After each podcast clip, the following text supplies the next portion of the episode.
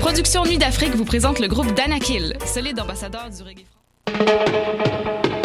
Les productions Nuit d'Afrique vous présentent le groupe Danakil, solide ambassadeur du reggae français, en concert le vendredi 29 septembre au Théâtre Fairmount pour la sortie de son nouvel album. Bien en vente sur théâtrefairmount.com. J'ai toujours su qu'il fallait te suivre, toute façon nos destins étaient liés. Tous les vendredis et samedis, le bar Le Record vous convie à ses soirées DJ présentées en collaboration avec choc.ca. Venez vibrer au son des années 40 à 70. Soul, funk, rock and roll, yéyé, go-go et bien plus. Le tout joué exclusivement sur vinyle. Pour l'occasion, la peine de bière est à 5,75. Ouvert tous les jours, le bar Le Record est situé au 76 22 rue Saint-Hubert, à deux pas du métro Jean Talon. Visitez notre page Facebook pour vous tenir informé de nos différents événements et promotions.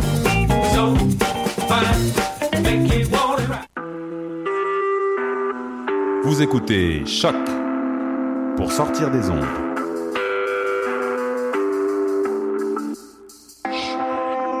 Podcast, musique, découverte. Sur choc.ca. La musique au rendez-vous. Les vendredis et samedis, le bar Le Record vous convie à ses soirées DJ présentées en collaboration avec choc.ca. Venez vibrer au son des années 40 à 70. Soul, funk, rock and roll, yéyé, go-go et bien plus. Le tout joué exclusivement sur vinyle. Pour l'occasion, la peine de bière est à 5,75. Ouvert tous les jours, le bar Le Record est situé au 76 22 rue Saint-Hubert, à deux pas du métro Jean Talon. Visitez notre page Facebook pour vous tenir informé de nos différents événements et promotions.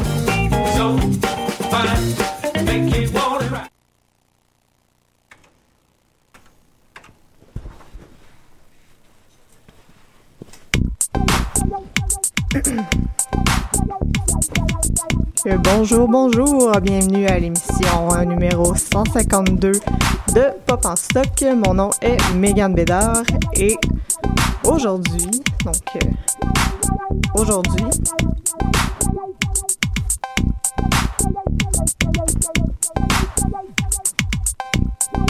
on va vous parler d'un sujet euh, assez chaud, donc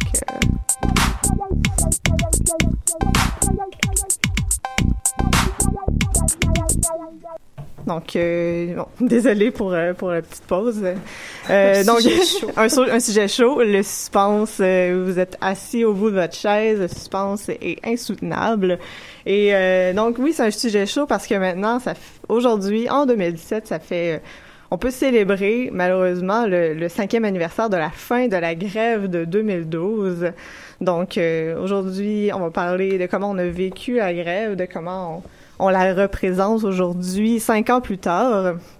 Donc, euh, cinq ans plus tard, c'est déroulé euh, le, à peu près à la même époque. Corrigez-moi si je me trompe, c'est la fin septembre, il me semble, la dernière assemblée générale de grève de la FEA, donc euh, l'Association facultaire des étudiants en arts, qui était la dernière association étudiante à à justement à terminer le mandat de grève générale illimitée qui avait débuté au mois de février de la même année en 2012. Euh, ce matin, en essayant de me préparer pour l'émission, je, je voulais retrouver un, le nom euh, de l'église dans laquelle on, avait fait euh, justement la dernière assemblée générale. Donc, c'était l'église à paroisse de l'Immaculée Conception sur le plateau.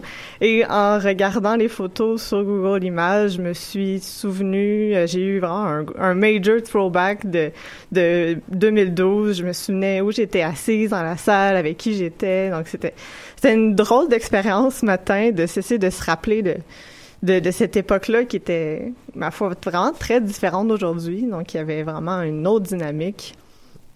Et euh, donc, pourquoi on a décidé ici à Bob en Stock d'étudier euh, la grève de 2012? On, par- on parle pas juste de Spider-Man ou des Simpsons ici. euh, non, on, étudie pas mal tous les, les, les phénomènes de culture populaire et euh, quel phénomène qui est une des plus grosses mobilisations étudiantes et aussi populaire, si je peux dire, parce que ça touchait vraiment tout le monde au Québec. Euh, donc, on a élevé un peu cet événement-là au, au nom d'histoire. Dans la culture, dans les études sur la culture populaire en général, on a tendance euh, à, à- à essayer de uniformiser justement la masse, donc le peuple. euh, quand on essaye d'étudier les, les, les groupes euh, qui consomment la culture populaire, on on, les conçoit souvent comme un groupe aliéné, passif, euh, qui euh, gomme un peu tout ce qu'on essaie de lui vendre, tout ce qu'on essaie de lui faire consommer, si je peux dire. Et parfois aussi, la masse euh, se transforme dans le peuple, donc c'est une masse qui s'exprime, une masse qui qui se révolte, si je peux dire. Et ça me fait penser aussi à un, texte que j'ai lu aussi récemment dans le numéro spécial de l'Artichaut, donc euh, qui était sorti en 2013. C'était un hors-série euh, dirigé par euh, Simon Lévesque, donc avril 2013, et qui s'intitule Restons forts, donc P-H-A-R-E-S, comme un phare avec une lumière. C'est un petit jeu de mots sur fort. Et j'aimerais vous lire un extrait du texte de Samuel Archibald dans le dans le dans avant de débuter qui s'appelait Quand j'étais la plèbe. Donc, je l'ai relu une couple de fois et j'ai des frissons à chaque fois que je le relis. Donc, ça va comme suit. Euh, un petit peu euh, dans le corps de texte. Donc, euh, les libéraux ont perdu parce qu'ils ont complètement négligé la possibilité d'une ébullition et d'une colère. Ils pensaient partir en guerre contre une génération qui ne savait pas se battre. Ils avaient oublié que ces enfants-là apprennent vite en chemin pour donner la fessée au bébé gâté d'un peuple endormi, ils ont rencontré la plèbe. Ils ont rencontré la plèbe à Victoriaville et dans les nuits de Montréal. ils ont rencontré la, la plèbe sur l'asphalte des villes, dans les manifestations monstres et le tintamarre des casseroles. Parce qu'on n'emploie plus les mots comme plèbe, plèbe, pardon. Aujourd'hui, les libéraux et leurs laquais ont appelé ça la rue. Donc, je trouvais que ça nous remettait un peu dans le bain de, de 2012, donc de comment, ça s'est déroulé. donc, en 2012, on a laissé notre individualisme de côté pour former une masse, donc cette plèbe, on est devenu la rue qui s'exprimait haut et fort et qui refusait de se laisser insulter par un gouvernement qui croyait que la docilité de celles et ceux qui votaient ou pas était acquise. Cinq ans plus tard, on peut avoir l'impression que la cohésion sociale qu'on avait vécue en 2012 s'est un peu diluée, s'est dispersée dans la violence euh, durant la grève de 2015, par exemple. La violence policière. Euh, les étudiants euh, et les étudiantes, pardon, désertent rapidement les assemblées générales. Donc, on a pu la, la espèce frénésie qu'on vivait en 2012. Et donc, à l'émission aujourd'hui, on va essayer de faire un peu le point sur le mouvement, sur son héritage qu'on peut encore voir aujourd'hui. Et euh, donc, euh, pardon. Comme tout, comme tout soulèvement populaire, comme toute révolte, elle est relayée au, rang de souvenirs et d'histoires. Euh, des films comme ceux qui font les révolutions ceux qui font les révolutions à moitié ne, font que se creuser un tombeau. Très long titre que j'ai un peu massacré, pardon. Donc, on voit qu'il y a déjà des, héritages. On, essaie de représenter la grève dans les médias. Il y a, toujours encore cet esprit de 2012 qui plane un peu autour de nous. Et euh, pour en parler aujourd'hui avec nous, euh, j'ai euh, l'occasion et l'honneur de recevoir deux invités qui ont vécu la grève, mais qui ont aussi réfléchi et publié sur la grève. donc, Mélissa Labonté, euh, qui a fait euh, son bac et sa maîtrise en études littéraires à l'UCAM sur le projet Fermaille. Bonjour Mélissa. Bonjour. Oui, tu es aussi directrice administrative de Bibliothèque québécoise, donc qui réédite des livres euh, québécois très anciens, récents. oui, des classiques instantanés jusqu'à des rééditions de livres du domaine public. donc c'est vraiment comme une ah, on n'est pas ici pour parler de ça. non, mais c'est intéressant parce que c'est aussi relié à, à ce qu'on essaie de faire aujourd'hui, de voir comment. Il y a vraiment un travail de mémoire et de. Euh, ça, de rééditer des livres qui deviennent un peu la mémoire de la littérature québécoise. Oui, oui. donc, euh, c'est ça. J'ai un peu continué mon engagement dans l'édition de cette façon-là. Euh, oui, oui, c'est ça. On peut, on peut voir quand même une continuité entre l'essai que tu as écrit sur Fermaille, euh, qui a été publié, excuse-moi, j'ai, ça a été publié. Euh, ça a été publié à l'instant même. Euh, donc, en 2016. Je suis tellement perdue dans mes années. Et le titre est... En mai, ouais, mai dernier, c'était en 2017, pardon. Je suis perdue dans le temps. Donc oui, euh, ça a été publié à la maison d'édition l'instant même euh, dans une euh, nouvelle collection justement qui qui met de l'avant des essais plus universitaires, plus plus touffu, là, si on peut dire, qui, donc, qui, met de l'avance sur une parole plus plus théorique, plus scientifique. c'est ça, plus... je mets mes guillemets là. Mais qui veut qui veut réfléchir vraiment en profondeur certains enjeux. C'est ça. le nom de la collection c'est trajectoire, donc il y a aussi cette idée là de de, mouvement vers, euh, vers l'avant. Donc, euh, euh, c'est ça. C'est le, c'est le premier de cette collection-là. Donc, il y a d'autres, ah, d'autres titres à venir. Et avec moi aussi, j'ai Jasmin Cormier-Galabrec, donc qui vient de terminer sa maîtrise en histoire de l'art et un certificat qui est en train de faire un certificat en archivistique, c'est ça? Exactement. Oui. Et tu as aussi participé euh, avec le Centre de recherche sur l'imagerie, en imagerie populaire, si, corrige-moi si je me trompe, c'est ça? C'est exactement ça. Oui, sur un collectif euh, qui, euh, qui parlait des affiches, donc des mouvements révolutionnaires de 1958 à 2013 et qui met... oui, c'était sur le, mouvement étudiant au Québec. Ah, mouvement étudiant. Pas révolutionnaire, à part, ben, dans le dernier chapitre un peu, mais sinon, oui qui, qui, a été écrit par euh, Francis Dupidéry, tu Exactement. disais un peu euh, avant l'épisode. Donc, c'est quand une collection euh, d'images, d'affiches, d'archives de ces affiches-là et de textes qui, qui relatent un peu les mouvements. Exactement. Donc, voilà. On va essayer de, de, de faire le tour d'un mouvement qui était assez pluridisciplinaire, qui a beaucoup de facettes, qui a échauffé les esprits et les médias pendant presque un an et euh, pour commencer, on pourrait essayer, on, on, en discutait avant l'émission, on pourrait euh, parler un peu de où on était en 2012. Donc moi, je venais de débuter mon parcours universitaire. Euh, j'étais fraîchement arrivée au bac en études littéraires à l'UQAM, je connaissais personne, et il y a eu la grève qui est arrivée comme ça Là, au, début, je l'avouer, j'étais un peu comme dans le dans l'esprit très banlieusard d'où je viens, ou ce que ah non, je peux pas aller à mes cours. Avant de réaliser que c'était vraiment plus grand que moi et que je pouvais euh, prendre l'occasion de participer à un, mouvement qui qui veut, veut pas, on, avait quand même une, espèce d'ambition de vouloir changer les choses. Mm-hmm. Donc c'était pas juste une contestation ou de dire on n'est pas d'accord, mais euh, éventuellement avec les, les grandes manifestations, ça a commencé, la grève, le mandat de grève illimité a commencé au mois de février, mais dès le mois de juin, il y avait vraiment cette ambition de la gratuité scolaire, euh, de vouloir changer le monde. Et vous, vous étiez où euh, ben, c'est vrai ce que tu dis dans le sens que ça a vite dépassé la question étudiante. Là. Ça a été vraiment mm-hmm. un mouvement qui que oui, ça a parti des, des frais de scolarité, mais rapidement, c'est devenu un mouvement qui nous a tous dépassés individuellement, puis dans, dans chacun dans nos désirs individuels. Ça a été vraiment un mouvement de euh, on n'en peut plus de, du contexte social actuel. On veut faire une, une, brèche, on veut, on veut déchirer ce tissu social qui se veut euh, euh uni et euh, tellement ben, que tout va bien, là, cette illusion-là qu'on on est bien ici au Québec, euh, je veux dire. Et on veut pas de chicane. On veut pas de chicane. On, tout est correct. Euh, le gouvernement a toujours raison. On vote une fois aux quatre ans, puis on est bien satisfait. Là, il y mm. avait, il y a vraiment un mouvement de, des 48, si je veux dire, de, de toute cette mentalité-là, là, en 2012.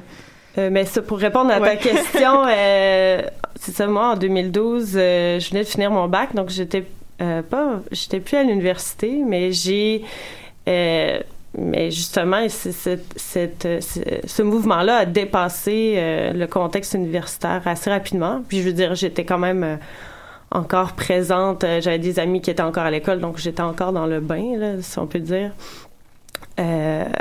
mais en fait, c'est ça.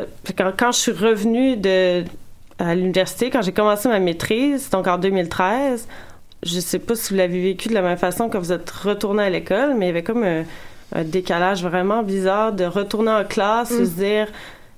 Euh, on dirait qu'il y avait quelque chose qui nous était tombé des mains. il y avait comme un vide, un slash traumatisme, slash euh, qu'est-ce que je fais maintenant, euh, qu'est-ce qui reste de tout ce que j'ai vécu avant? Est-ce que c'était pour rien? Parce qu'on a appris rapidement que ça allait pas changer grand-chose, dans le fond, toute la mobilisation sur les frais de scolarité qui étaient le l'objectif de départ là. donc mm-hmm. euh, il y avait vraiment à quoi bon avoir tout fait ça mais à quoi bon avoir tout vécu ça, toutes les manifestations, toute la violence aussi, euh, pas juste dans la rue, mais la violence médiatique.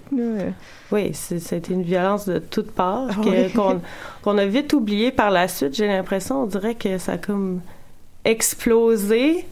Oh, c'est dur à expliquer à des gens qui l'ont pas vécu de cette euh, cette escalade de violence dans les rues là de la violence policière est assez euh, je sais pas, assez, euh, c'est devenu rapidement très violent. Donc, euh, il y avait aussi des situations. Euh, en relisant aussi le numéro, il y a un article, j'ai oublié le nom de, de, l'autrice, mais c'était un, un post qui avait été publié sur Facebook que je me souviens avoir lu à l'époque. C'était sur les manifestations entourant la Formule 1, et ça m'a vraiment remis dans le bain aussi de à quel point il y avait une violence systémique qui s'était déployé de arrêter des gens dans, dans le métro parce qu'ils lisaient des livres, puis arrêter des gens parce qu'ils portaient des carrés rouges. Mm-hmm. On a, j'ai l'impression qu'on a un peu oublié tout ça. Je sais pas si mm-hmm. c'est. Euh, je, me souviens d'une situation particulière que justement la, la manifestation, ça faisait pas longtemps qu'elle était commencée.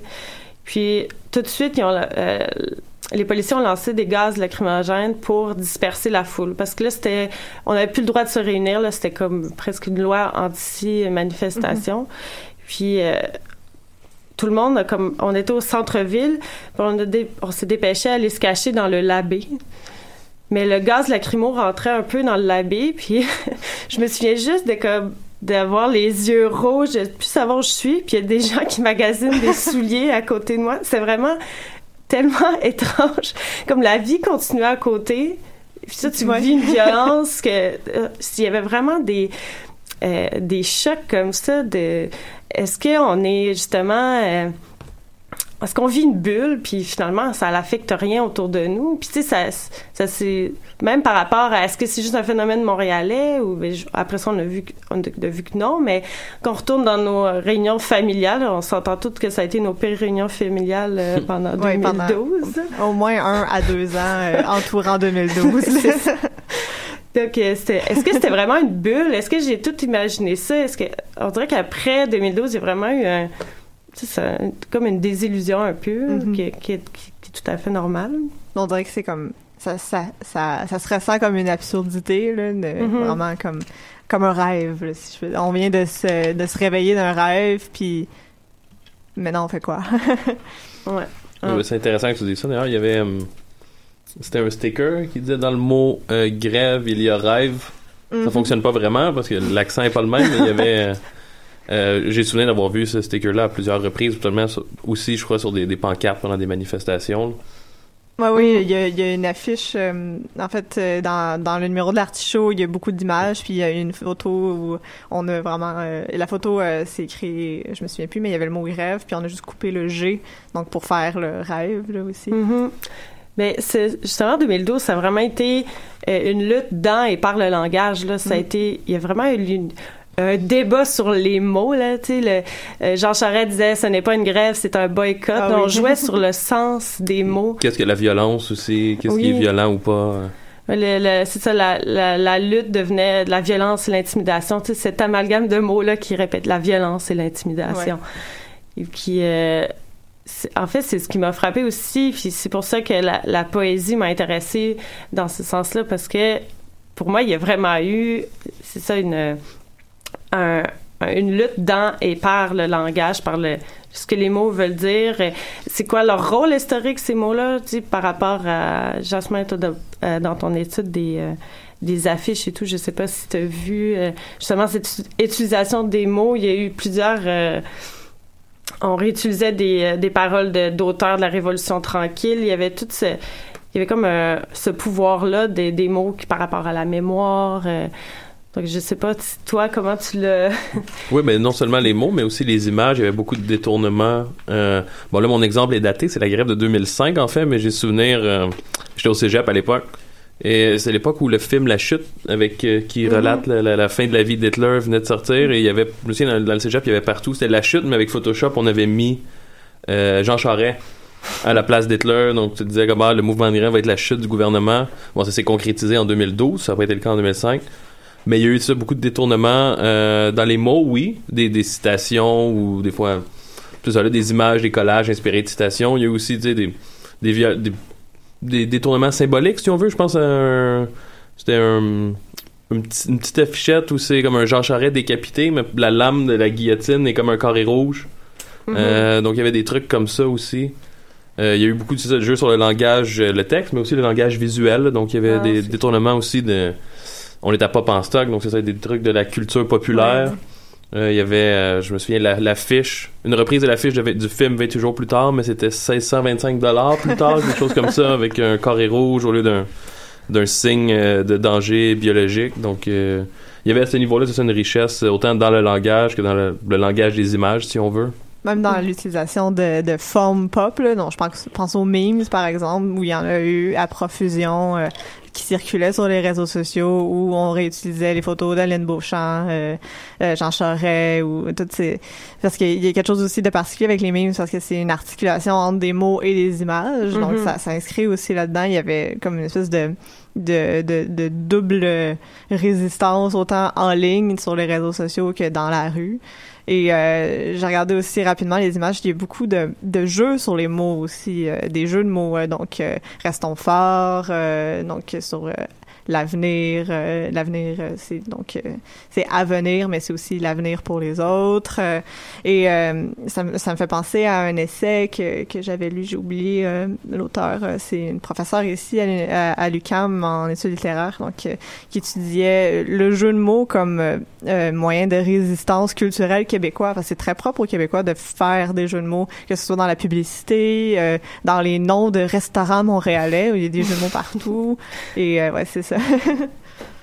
Mais même en, euh, en 2017, euh, euh, je pense que c'était sur la rue Saint-Denis ici, je sais plus c'est quoi le festival, mais il avait repris le slogan À nous la rue. Je pense que c'était pour le 375e de Montréal. Oui, en effet. Il avait repris le slogan À nous la rue, mais comme si là, c'était rendu que le printemps 2012 était de l'ordre du spectacle. On, on, on réutilise les slogans parce que là on les a on les a adaptés on les on les a repris ils font partie de notre histoire mais je on, les a, on les a rendus inoffensifs aussi dans les, en les réutilisant comme ça. Comme si c'était vraiment euh, c'est ça c'était de l'ordre du spectacle comme un autre là on, prend possession de la rue pour justement euh, euh, divertir les gens. Donc, c'est vraiment un décalage assez incroyable d'utiliser le même slogan qu'on utilisait cinq ans plus tôt pour dire venez dans la rue avec nous. Euh, la rue nous appartient. à qui la rue? À, nous. la rue. là, c'est à nous la rue pour le spectacle. Qui est comme il y a beaucoup d'expressions qui sont comme rentrées dans la euh, je sais pas, dans la culture populaire, justement. Là. Ouais, ouais. C'est juste l'expression euh, gratteux de guitare. Euh, ou carré rouge, qui est encore utilisé euh, bon, par les, chroniqueurs un peu de droite, là, qui vont dire telle personne est un carré rouge. Un carré rouge. c'est péjoratif, là, les, les, mots du carré rouge. C'est la faute au carré rouge. Dans le Nord, plus, le plus possible. c'est des, des, des, expressions qui ont été utilisées et réutilisées et transformées pendant la grève qui nous restent encore aujourd'hui.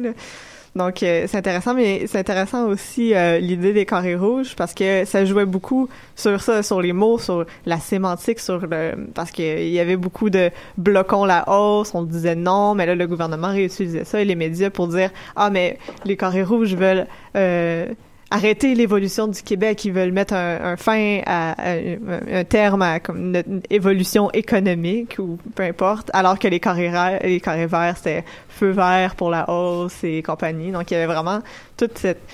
Euh, on dirait que c'est comme quasiment une campagne de marketing autour de la grève, puis c'était très mm-hmm. important pendant la grève aussi euh, avec les médias. Euh, c'est des mots qui sont répétés à profusion. Et pour faire un, je je sais pas si vous aviez autre chose à ajouter euh, sur ce point-là, mais j'aimerais ça, euh, Mélissa, que tu nous parles de fermaille.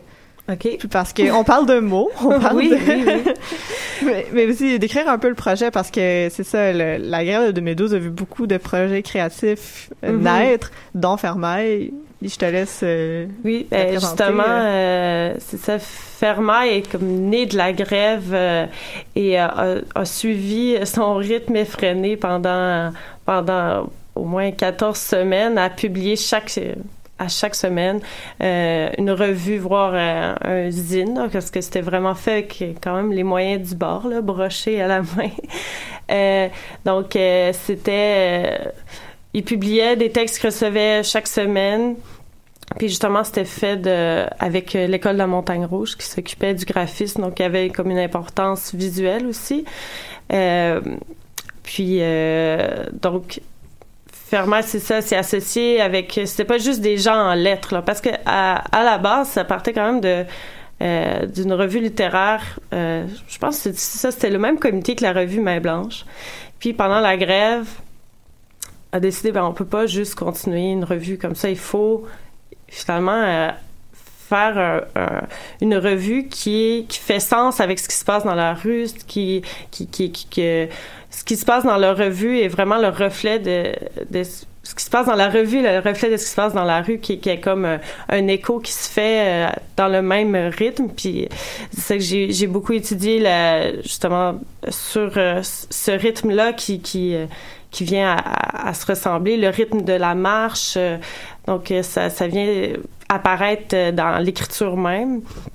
Puis c'était pas seulement une une revue. C'était aussi à chaque semaine, il y avait un micro ouvert où chacun pouvait venir lire euh, leur texte. Ça devenait une sorte de safe space pour euh, justement pour s'exprimer. Puis je pense aussi c'est un moment où que c'est pas justement des juste des gens en littérature qui qui, qui venaient écrire des textes, même de la poésie. C'était c'était n'importe qui, je veux dire, n'importe qui, tu peux être C'est ouvert à tous. C'est ouvert à tous. Puis justement, il y en a beaucoup qui ont découvert cette, euh, ce, pouvoir-là des mots de, de la poésie à, travers euh, le printemps 2012. Puis, euh, euh, je j'ai pas de statistiques là, mais j'ai l'impression que 2012 a quand même participé à cette popularisation du micro ouvert. On mm-hmm. en voit de plus en plus. Il y, en, a de plus en plus, mais ils sont aussi très variés. Très très variés sur sur différents différents thèmes, si on peut dire. Juste en, en, ce moment, je sais qu'il y a le Cœur ouvert, qui est comme le plus long euh, micro ouvert. Euh, ça se déroule en ce moment. Oui, en ce moment même. Pour battre le record du monde du plus long open mic de poésie. Ouais. Donc ça fait depuis dimanche qu'ils sont ouverts, puis ça termine mm. euh, dimanche. Donc non, c'est depuis vendredi, ça se termine dimanche. C'est neuf jours. Ouais. ouais. Mais, ils seront pas dans le record Guinness. Non, c'est le record du monde. c'est pas, pas Guinness, c'est le monde. Moi, c'est ça. Ils sont en train de faire ça en ce moment, euh, nuit et jour, euh, et ça se relaie. Mais oui, je, sûrement que s'il y avait pas eu tout cet engouement-là littéraire pendant la grève, on n'aurait pas, on aurait sûrement pas eu la, en fait, les micros ouverts auraient pas eu assez de popularité pour que ça, ça advienne. Mais je sais qu'il y en avait déjà avant, mais je, je, suis pas mal sûre de, de, de, je, peux affirmer que ça, ça a permis cette popularité-là. Puis ça l'a justement amené des gens qui sont pas en littérature à s'intéresser à ça, de comme de participer à, justement à, à, cette poésie euh, qui justement qui cette poésie populaire. Oui, c'est ça exactement, une démocratisation de la poésie où tout un chacun peut se mettre à écrire et mm-hmm. à pas besoin de publier, on a juste à parler et puis mm-hmm. à partager comme ça. Puis pour euh, pour travailler, pour avoir travaillé en édition, euh, j'ai rencontré des lecteurs justement qui ont commencé à, lire de la poésie en 2012 parce que justement la poésie devenait le moyen d'expression en temps de en temps de lutte parce que c'est un moyen de mettre des images fortes, de d'être concis, de justement d'épouser ce rythme-là un peu effréné de l'urgence. Mm-hmm. Puis euh, ça, ça, ça crée des lecteurs aussi. Puis euh, oui, je parlais de, des poètes de la Révolution tranquille, mais c'est en train de se muter vers une grande popularité des, auteurs de la contre-culture parce qu'il y avait comme ce mélange-là aussi de euh, justement toute cette, cette, cette mémoire-là de, de ces auteurs-là qui nous ont précédés puis qui ont eux-mêmes connu une sorte de révolution, mais on dirait qu'on est toujours dans une pré-révolution qui, qui arrive pas. Là. mais euh, donc, euh, je pense qu'il y a beaucoup d'initiatives comme ça qui sont nées du printemps 2012. Euh, comme je pense aussi à la maison d'édition de la, de la Tournure, qui, ont commencé, se sont rencontrés dans des événements du printemps 2012. Puis, qui, qui, est encore très vivante et en santé aujourd'hui. Oui, oui, vraiment. Donc, on peut vraiment avoir un héritage de 2012 de ce point de vue-là, du point de vue littéraire, mais aussi d'une, comme tu dis, une popularisation de la poésie qu'il n'y avait pas avant. Là, donc, euh, j'ai pas le feeling qu'il y avait ça avant. Ben, c'est ça. Tout est une question de feeling. On n'a pas les chiffres, fait qu'on va juste aller au feeling. Mais, ouais, ouais euh, puis, ben, fermé, je veux dire, c'est tellement plus. euh, mais on dirait que j'ai la difficulté à résumer euh, euh, tout ce que, ce que j'aborde dans, dans mon essai. Euh, mais on dirait que je pourrais faire un écho avec une question qu'on se parlait mm-hmm. avant le, Jasmin, avant le, avant l'émission, c'est justement cette reprise-là de, euh, je sais pas, d'auteur de la Révolution tranquille, d'une mémoire euh, euh, justement québécoise.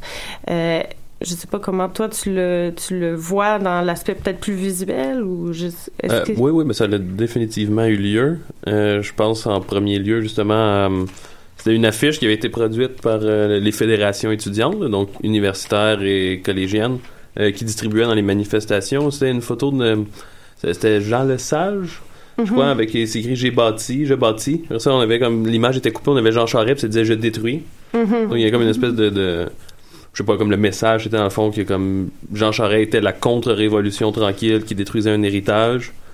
Euh, il y avait aussi évidemment beaucoup de reprises des images de mai 68 en France, donc comme modifiées à peine pour euh, bah, selon bah, modifier dans le fond pour euh, fitter un peu avec le, cadre de la grève étudiante québécoise, mais c'était vraiment inspiré par ça. Il y a eu des détournements des reprises de peinture. je pense il y en avait par, exemple le, le Michel-Ange Dieu créant l'homme, on avait changé comme euh, Dieu pour Kadir et l'homme comme pour euh, Gabriel Nadeau-Dubois ou des trucs comme ça. il y avait comme des... des ça a encore plus de sens aujourd'hui. Euh. Oui, en, en, ce moment, oui. je sais que maintenant qu'il y en a plusieurs qui sont devenus politiciens et mhm. politiciennes. Mais non, ça, il y avait beaucoup de reprises, c'est ça. on parlait des auteurs, mais il y a eu des reprises des artistes, des reprises de des figures connues, des figures populaires. Il y a eu des détournements, même iconographiques, les, les fausses il y avait des, faux billets de 50 avec 728 dessus, des faux 5 mhm. dollars avec Richard Martineau. Euh. donc il y avait plein de, de, de, reprises de figures autant plus populaires que plus de la, culture traditionnelle, si on veut, mhm. la culture un classique. peu exactement classique, ce serait le bon mot. Ben, c'est ça qui est intéressant, je pense, de, c'était de voir la, comme un amalgame de toutes ces... Je me souviens, dans le premier numéro de Fermat, il y avait justement une photo de mai 68 avec une citation euh, d'Aquin.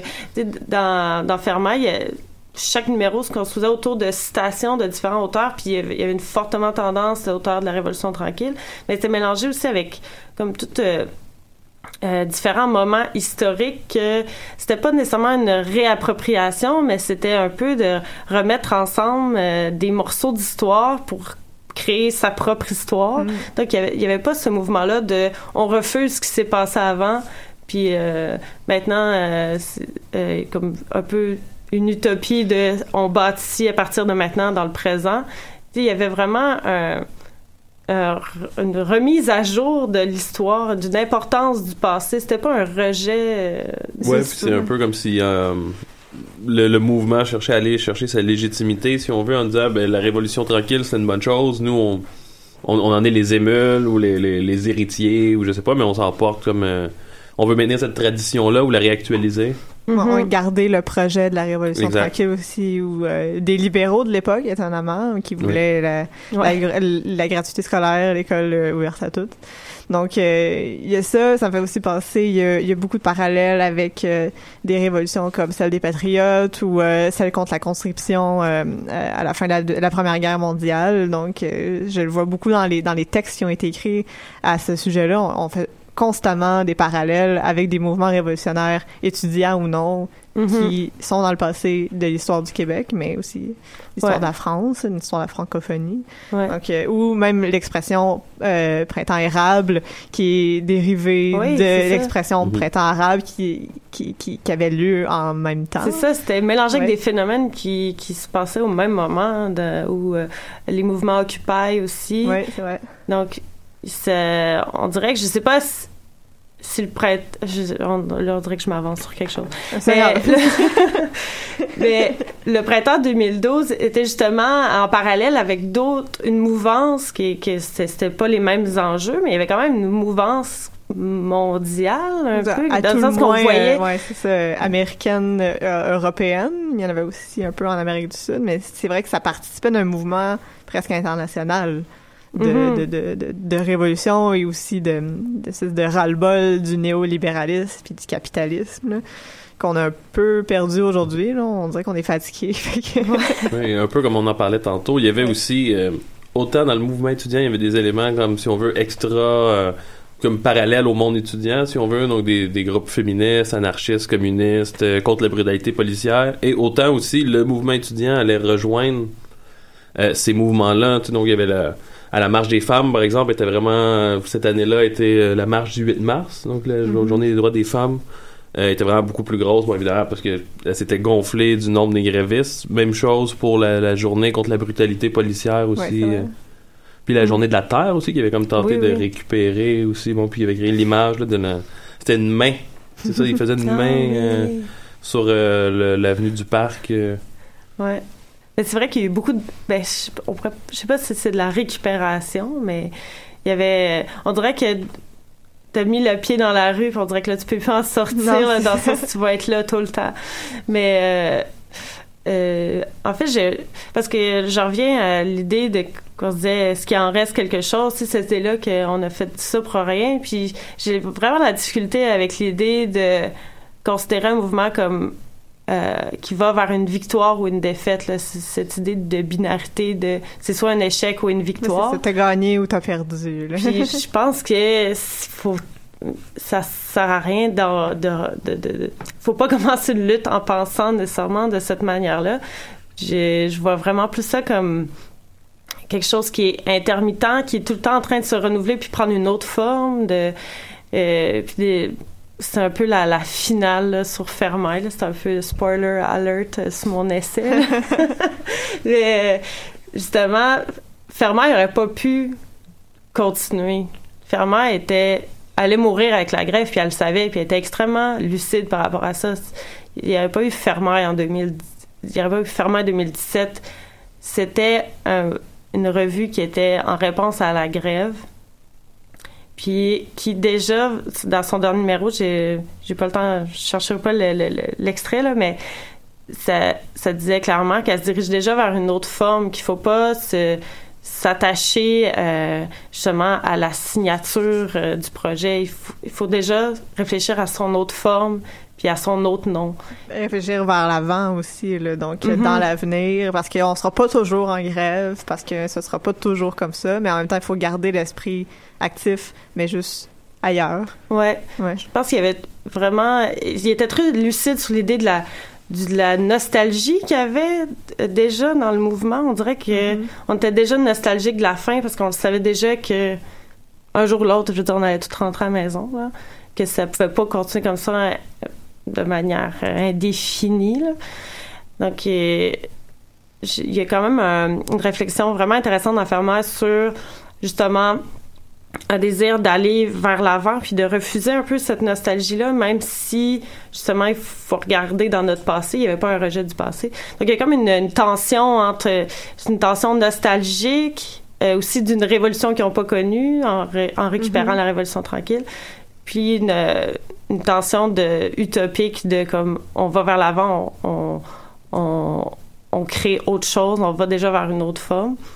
Pour, pour résumer un peu, c'est un peu comme le mouvement étudiant de 2012 savait qu'il s'inscrivait dans une histoire, mais une histoire qui est constamment en train d'avancer de toute façon. Fait mm-hmm. éventuellement, c'est intéressant avant d'entrer en studio ce que tu me disais sur le fait que on essayait déjà en 2012-2013 de, de documenter tout ce qui se passait, de d'essayer de faire passer à l'histoire le mouvement.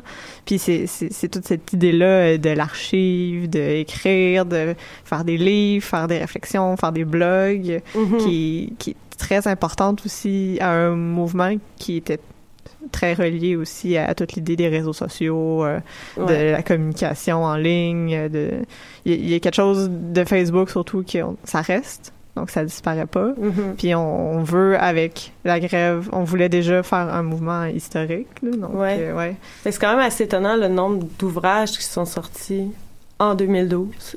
Là, j'ai, Il y a comme le blog de Benoît Melançon qui a comme recensé tous les titres qui portent sur le printemps 2012. Puis il y en a plus que 40. Puis j'ai regardé les dates, puis 2012-2013, il y en a eu plus que la moitié qui sont faites directement après. oui, il y avait vraiment un besoin. Ben, je pense, un, un besoin de peut-être pas de commémoration, mais d'extraire un sens, de produire un sens par rapport à tout ça. Mais je pense aussi, dans certains cas aussi, peut-être qu'il y avait un, impératif économique, comme ça. Mm-hmm. Parce que c'était... Euh, je, sais pas si ça vendrait aussi bien maintenant, mais à l'époque, il y avait une effervescence qui mm-hmm. faisait que euh, ça pouvait être payant d'écrire sur la grève... Euh, Ouais. on, dit ça pendant chacun. Oui, oui, c'est ça. mais... quoi que ça se fait encore, je pense euh, Arnaud Turia-Cloutier qui a sorti récemment chez Éco-Société son un ouvrage, c'est l'histoire du mouvement étudiant au Québec de j'oublie la, période de, jusqu'à maintenant, je sais plus c'est de quelle période, mm -hmm. les années 70, je crois, 60, jusqu'à maintenant, donc ça ça intéresse encore, mais c'est sûr que c'était un événement euh, c'est un événement majeur qui devait être présenté. Bon, je pense que c'est intéressant. Il y a quand même beaucoup de publications. Ça donne plein d'angles de vue différents. La qualité est différente aussi, de, nature différente. Tu des fois, c'est littéraire, des fois, c'est plus visuel. Euh, il y a eu des trucs aussi des fois un peu plus créatifs, un peu plus limite ésotériques. Euh. Mm-hmm. Mais dans l'avenir, je pense que ça va être intéressant d'ici de voir la réception critique dans les années, de, de voir à partir de 2012, puis s'il y a des, des, des, essais qui sortent dans les années à venir, c'est sûr que le rapport à cet événement-là va changer que d'un essai qui sort en 2012 que d'un essai qui sort, euh, je sais pas moi, en 2020. Ça, on n'a pas le même point de vue non plus. Là, en 2012, on était collé mhm. dans l'événement, mhm. dans l'expérience. Aujourd'hui, on a un petit peu plus de recul. On va commencer à évoluer, mais même encore, on est encore très près. Ouais, vrai, j'ai bien hâte de voir... Euh, en 2062 pour les 50 ans, le, le, le, le, cahier spécial de la presse. Euh, oui qui va dire quelles images ils vont sortir, peut-être quels ouvrages ils vont citer. Mhm. Euh. Ben, je veux dire, moi, j'ai quand même commencé à écrire mon mémoire sur Fermaille en 2013. Puis déjà, j'avais un certain malaise ou puis même j'avais certaines critiques euh, du corps professoral sur l'idée de parler d'un sujet qui est aussi mm. récent que j'ai aucune distance critique si on peut dire euh, donc je sais que cet essai-là que j'ai publié, que j'ai commencé à écrire en 2013, je l'aurais pas écrit de la même façon si j'avais commencé à l'écrire euh, cette, année, cette année. Mais je pense que c'est important quand même d'avoir ce pouls-là de la critique, de pas se refuser à écrire sur un sujet euh, euh, plus critique, plus scientifique, sur quelque chose qui, qui est super récent, parce que c'est la mémoire critique est super importante. Si pas plus que l'événement en tant que tel, parce que c'est la seule manière de pouvoir avoir une trace de ce qui s'est passé. oui, on a des photos, oui, on a des vidéos, oui, on a tout ça, mais la critique, ça, ça nous amène directement dans la tête de celles et ceux qui l'ont vécu aussi, mm-hmm. puis qui essaient de réfléchir, de donner une forme, de donner du sens à tout cet événement-là qui, qui était... C'est ça, c'est un événement de masse, donc euh, c'est vraiment un événement de, de, de, mobilisation de groupe. Alors, c'est intéressant de voir comment chaque individu le vit à sa manière, avec son background différent, avec euh, ses interprétations différentes. Euh. donc, il y, a ça, il y a ça qui est très intéressant de commencer à faire la critique en 2012. Et on peut continuer à la faire aujourd'hui, évidemment. Mm-hmm. Mais euh, oui, définitivement. ouais, mais c'est ça. Mais Mélissa, tu parlais de ton mémoire. Mais c'est ça, mhm. là, ça s'est produit. Euh, ben, je veux dire, suite à ce que l'événement s'est produit, il y a eu beaucoup de mémoires et de thèses aussi qui ont été écrites sur ce sujet-là. Mhm. Maintenant, elles doivent être pas mal toutes terminées. Mais je pense qu'il y a eu vraiment comme une vague aussi, comme euh, après coup. Là, ça, on en a pas vraiment parlé, mais la représentation, si on veut, académique de l'événement, parce qu'il a été. bon, on a écrit dessus, là, on a réfléchi dessus, il a été théorisé, analysé. Euh, puis ça serait intéressant aussi de voir aussi, là, bon l'effet de vague est passé, l'événement est passé, mais dans une couple d'années, peut-être aussi que les gens vont recommencer à écrire dessus, mais avec mhm. euh, la, distance critique, le recul historique qui va donner un autre point de vue, peut-être. Euh, c'est intéressant de voir aussi ce qui a été écrit justement en 2012-2013 ce que ça va devenir, puis qu'est-ce que le discours va devenir, qu'est-ce que les gens vont en dire. C'est comparer les deux aussi. Là. Il va peut-être avoir un autre événement aussi là, dans les prochaines années. Puis là, on va, on va faire un écho avec. Euh, on est juste en train de euh, retrouver nos forces en attendant la prochaine révolution. oui, c'est ça. Je suis prête à y retourner. mais en même temps, je veux dire, je dis que je suis prête à y retourner, mais il y a quand même eu, je peux en parler là, je veux dire, il y a quand même eu un certain traumatisme à ça, là, qui... Mais on n'aura peut-être pas le temps d'en parler tant que ça, là, mais je veux dire, je pense qu'il y a un éléphant dans la salle et c'est le film. Oui, le film qu'on n'a pas encore eu le temps d'aborder. c'est ça, moi je l'ai pas vu. Euh, toi, Jasmine non plus, non tu l'as pas vu. Mais, ça a l'air très drôle. c'est ouais. Mais toi, Mélissa, tu l'as as vu le Moi, j'ai fait mes devoirs. je l'ai euh, je l'ai vu parce que je savais qu'on allait peut-être l'aborder. Et euh, puis justement, j'espérais que quelqu'un euh, ici l'ait vu pour pouvoir en parler. Mais, euh, euh, mais toi, tu vas pouvoir répondre, rebondir parce que tu as quand même lu la critique, parce qu'on s'entend que c'est il y a une critique très élogieuse, puis une critique très c'est super polarisé. C'est très polarisé. Qui, moi, j'avais lu les critiques avant de voir le film, donc déjà, on dirait, je voulais l'aimer le film, c'est comme, des fois, tu lis aussi les critiques négatives, t'es comme, ah, j'aimerais ça, je vais voir, je vais faire mon, mon, mon opinion par moi-même. Mais en fait, c'est que les, les, euh, les critiques euh, négatives, euh, parlait, ça disait justement, ça reflète pas bien le mouvement. Mm-hmm. C'est puis j'avais la difficulté avec ça en me disant, je veux dire, c'est un film, c'est une fiction. Euh, je, veux le voir en n'ayant pas cet attachement. Il y avait la réponse aussi des réalisateurs de ah mais on veut pas représenter le mouvement étudiant en tant que tel. C'est c'est comme une interprétation de qu'est-ce qui s'est passé. C'est une fiction là. Mm-hmm. Il y avait une grosse, euh, on insistait beaucoup sur ça là, sur cet aspect-là. Euh. Mais en même temps, il y a des passages documentaire sur le. Je veux dire, il y a des images d'archives de, du printemps 2012. Il y a une reconstitution d'une euh, assemblée. Euh, puis on voit clairement que c'est un acteur qui va qui joue Gabriel Nato, tu vois. en fait, c'est ça. On dirait que c'est un spect une, mise en scène. Euh, comme une pièce de théâtre sur le printemps 2012 mais qu'on joue très grossièrement avec tous ces clichés. mais je suis sûre que c'est voulu parce que sinon, ça, ça, peut pas, là.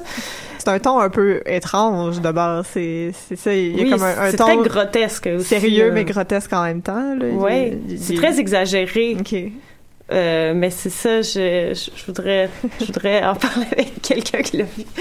Mais euh, euh, ben oui, j'ai eu un malaise. Il y avait un malaise, mais c'est ça, je dirais que je pouvais pas avoir le décalage de de me dire, vu que c'était tellement près de moi que j'ai vécu cet événement-là, c'est dur de comme d'avoir une distance justement, parce que j'ai l'impression qu'il me pointait du doigt en disant, tu vois, ça, ça valait pas la peine. C'est de ça que t'avais l'air. ouais, c'est ça.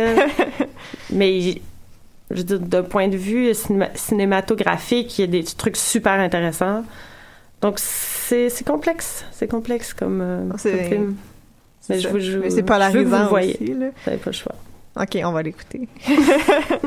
mais c'est intéressant euh, de voir ça parce que nécessairement, c'est un peu comme écouter quelqu'un parler de quelque chose que tu connais vraiment beaucoup. Mm-hmm. Puis tu vois tous les défauts qui peuvent ressortir mm. ou les, euh, les, les, les, failles dans l'argumentaire ou euh, les clichés qui ressortent. On dirait que c'est quelque chose qu'on connaît très bien. Puis de le voir représenté, de le voir, euh, vu que c'est un film, c'est comme c'est de, comme de se regarder dans un miroir. On dirait que c'est déformé. Donc, D'ailleurs, on le voyait dans la, critique. Il me semble que ceux qui ont encensé le film, c'est vraiment comme les critiques professionnelles, les gens qui n'étaient pas vraiment là. Puis ceux qui l'ont dénoncé, c'était les gens qui avaient vécu l'événement, qui étaient présents, présentes. Mm-hmm qui disait que justement euh, ben, c'était pas fidèle, c'était pas respectueux, que c'était un peu, je sais pas, j'ai pas vu encore, mais Ouais. C'est ça que les gens disaient. Ouais. J'avais l'impression que c'est quelqu'un qui m'imitait après que j'avais parlé. Tu sais, c'était ça okay, le un peu de Hey! hey, non, fais pas ça! mais c'est sûr que ça touchait des cordes sensibles, puis ce malaise-là vient de ça aussi. Mais il y avait un pessimisme, pessimisme qui me qui me rejoint pas du tout, qui, qui m'a un peu... Euh, en fait, on dirait que chaque... Euh, chaque personnage, euh, justement, c'était une guerre contre leurs parents. Donc, on dirait que ça résumait printemps 2012 à je veux m'affranchir de, des baby boomers. Ça fait très adolescent aussi. Oui. Fait que c'est, un peu infantilisant pour les gens qui l'ont vécu. Oui, ouais, je pense que je trouvais ça infantilisant. Puis c'est un peu bizarre pour quelque chose qui se revendiquait de la révolution tranquille, un peu. ça. De... un Ouais, mouvement ouais, très optimiste. On avait beaucoup d'espoir et d'ambition euh, Mhm. c'est que beaucoup essayaient de... Les médias et nos parents et compagnie essayaient de- d'étouffer. Fait que le film a un ton très pessimiste. C'est sûr que ça doit ajouter au décalage entre comment on l'a vécu puis comment c'est Mhm. représenté. C'est euh, c'est un groupe de personnages qui est vraiment en dehors du monde, là, qui Mm. sont juste ensemble, que c'est comme un, souvent un huis clos, puis leur action mène souvent à rien. Mm. Puis il y a même un jeu aussi avec le avec euh, avec l'auditeur, pas l'auditeur, le spectateur du film, parce que un moment donné, ils mettent, euh, on pense qu'ils mettent une substance toxique dans des euh, dans des enveloppes pour les envoyer euh, justement à des dirigeants et tout. Mais ils ont des masques. Là, tu, tu- vois qu'ils mettent une substance blanche dans des enveloppes pour finalement comprendre que c'était juste de la farine. Pourquoi ils ont mis des masques? Mais c'est ça. que là, il y a un jeu avec. C'est pour ça qu'il y a ce détail-là. Je me dis, est-ce- on, on dirait qu'on sent qu'il veut jouer avec nous Mm. sur. Donc, euh, sur certains points. Donc, euh, c'est pour ça que j'ai pas une opinion fixe sur ce film-là. Je peux pas dire que je, je l'ai détesté. Euh, il y a beaucoup de choses à analyser dans ce film-là, j'ai l'impression. Bon, il va falloir que je l'écoute d'abord. Ben, je remercie Jasmin qui doit nous quitter un peu d'avance parce qu'il y a un cours. Donc, euh, bye bye Jasmin. Merci beaucoup d'avoir été là. Et euh, on peut on peut poursuivre un peu euh, la discussion. Je me sens seule dans ma salle. oui, on est face à face maintenant. C'est juste toi et moi. Mais pour reprendre un peu l'idée de l'optimiste, j'aimerais ça conclure sur qui- ce qui est selon moi le plus beau moment de la grève de 2012. C'était euh, l'été avec les casseroles, qui Mhm. était vraiment que c'est le moment euh, où le, le mouvement étudiant a pris une ampleur très populaire, donc Ouais. qui, qui est allé rejoindre les gens chez eux, dans leur rue, dans leur quartier. Mhm. C'était euh, c'était- tellement beau. oui, c'est vrai. En fait, juste le mouvement de descendre dans la rue, puis de. de- Il y avait cette idée-là de faire corps avec les autres, la proximité du Ouais. corps.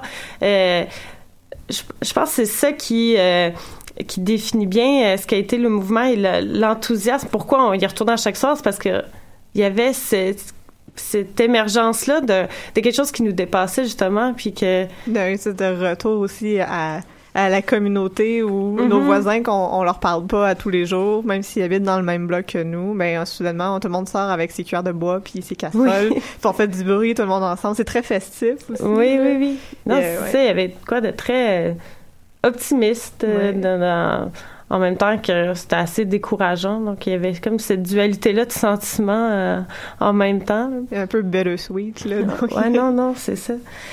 Puis, euh, ben, ouais, ben, pour moi, c'est pas mal ça que je retiens du printemps 2012, c'est cette expérience-là de du- d'un d'un commun, genre de... je parle de- dans mon essai d'une multitude qui naît de justement de la dans le présent, dans l'immédiateté d'une proximité des corps qui forme euh, justement une force de... euh, je parle d'une opacité contre euh, la lumière transcendante du pouvoir. Là, Wow. je voulais plugger ça. Mais ça résume, ça résume très bien justement l'optimisme du mouvement, de toute cette, cette année où on a décidé qu'on en a, on était tanné de juste écouter le gouvernement nous dire quoi faire, puis Mhm. de descendre à la rue pour montrer qu'on n'était pas d'accord et que la démocratie, ça, ça s'effectuait tout le monde ensemble. Mhm. Casserole, carré rouge et, euh, et compagnie. C'est euh, cette semaine j'ai lu euh, j'ai en fait la semaine passée j'ai lu l'essai de Didier Huberman de la survivance de Luciole je sais pas si tu Je l'as l'ai lu. pas lu. Puis euh, on m'avait dit quand j'avais commencé la rédaction de mon essai on m'avait dit faut que tu lis ça puis je, je l'ai jamais lu Euh, jusqu'à tout récemment puis euh, ça m'a vraiment remis dans justement dans ces réflexions là puis justement il parle de quand je parlais de cette opacité-là de, de la proximité des corps. Là. Euh, ben, pour moi, la, la, la résistance, c'est justement, il parle d'une luciole, c'est une lumière qui est comme dans le, dans le noir, qu'on voit difficile- difficilement, mais qui apparaît par intermittence. Puis pour moi, la résistance, c'est, c'est justement cette luciole-là. La résistance vit dans l'intermittence, dans un éternel recommencement, puis qu'on on voit apparaître quand il fait noir, puis qu'on est, qu'on est plus capable. Donc, euh, c'est pour ça que je suis très optimiste. Euh, je, je, je, je, je, suis pour cette intermittence de la résistance et je sais qu'elle va réapparaître sous une autre, sous une autre forme, sous une nouvelle lueur. Donc voilà, moi je, je finis ça avec. Pas, on pourrait pas finir l'émission d'une plus belle manière. Ouais, avec optimisme. Avec optimisme et une petite lumière par intermittence. Et il faut pas oublier que même quand on la voit pas, elle va peut-être réapparaître. Ah, elle va pas peut-être, elle va. Elle va réapparaître. Mais merci beaucoup Mélissa d'avoir été là. Merci Jasmine qui est partie aussi. C'était vraiment une très belle émission. Et euh, merci pour l'invitation. Merci. Donc, euh, on vous dit à la semaine prochaine pour une autre émission de Pop en stock.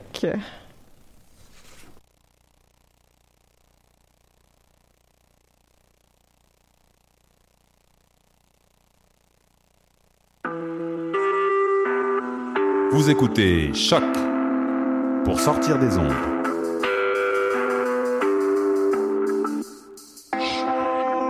Podcast, musique, découverte. Sur choc.ca.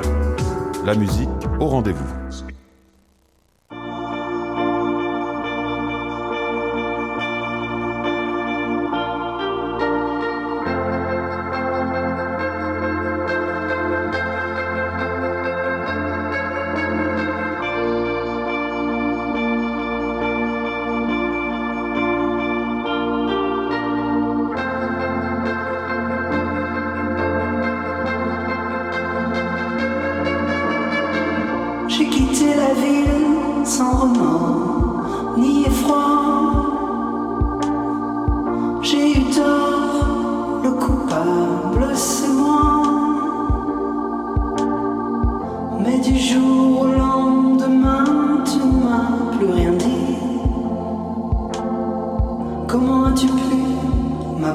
ser assim.